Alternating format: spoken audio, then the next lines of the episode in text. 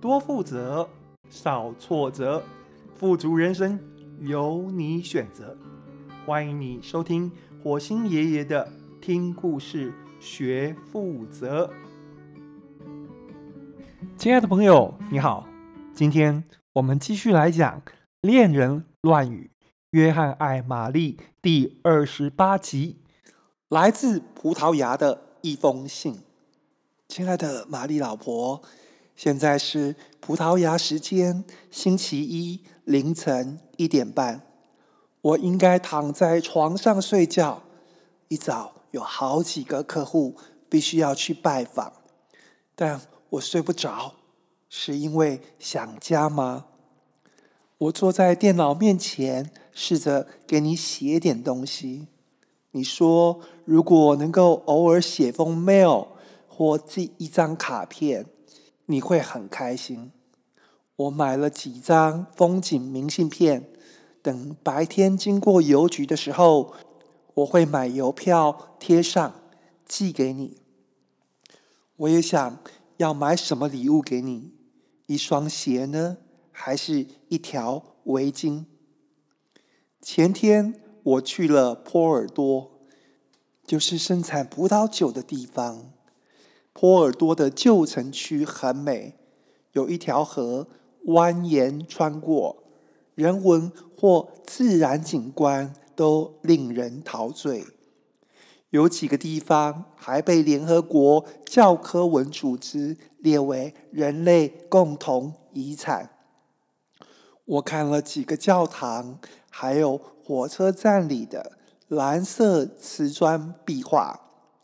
本来还想找一家酒庄参观，但是我到的时候是中午，酒庄的人都吃午饭去了，要三点才能开放参观。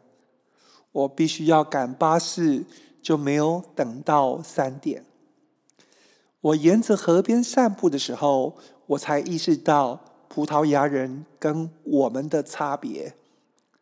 我有行程要赶，但是葡萄牙人不会让一个观光客打扰他们的午餐。午餐时间到了，即使是一笔大订单，都得等一等。在台湾，这根本难以想象。我曾经在杂志上读到一个企业家很得意，自己为了满足客户的订单。能够让员工不眠不休地加班，甚至一个员工还累到住院。他的企业很有竞争力，但是他有一群容易胃痛的员工。或许大家都在疯狂追逐数字的过程中，失去了花两个小时品尝午餐的能力。原本我还觉得葡萄牙。在传统跟现代之间没有取得平衡，就好像是一株没有经过修剪的盆栽，缺乏一种规划过的美。但是现在我比较能够理解，那反映一种随遇而安。葡萄牙人他们不急着去哪里，他们也不需要更有竞争力。我想起小王子的故事，有一个商人向小王子兜售一种药丸，吃了药丸就可以不必喝水，一个月下来可以省下好多时间。那省下这么多时间要干嘛呢？小王子说：“如果我有那么多时间，我会从容朝一池清泉走过去。”呀，跟好好享受一顿饭比起来，竞争力又算得上什么呢？我跟同事坐地铁来到靠海的一个港口，于是休市了，但是餐馆还开着。我们找了一家餐厅，点了两人份的海鲜拼盘，一碗龙虾浓汤。waiter 人非常和善。我们想多要一个空碗，但他听不懂英文。我们比手画脚半天，还是没有用。这时候，邻桌有一个客人打电话给他会讲英文的朋友，然后把手机给我们，让我们用英文说，说完再把手机拿给 waiter。最后，我们终于拿到空碗，我跟同事都兴奋地拍手叫好。我们谢过邻桌的客人，还热情地跟 waiter 合照。你看，要让观光客对一个国家留下好印象是那么容易，打一通电话就可以了。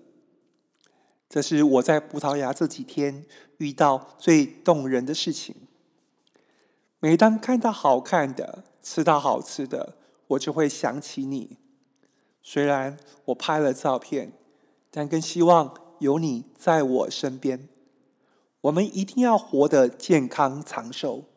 世界那么大，我们一定要一起从容地去探索。想念你的约翰老公。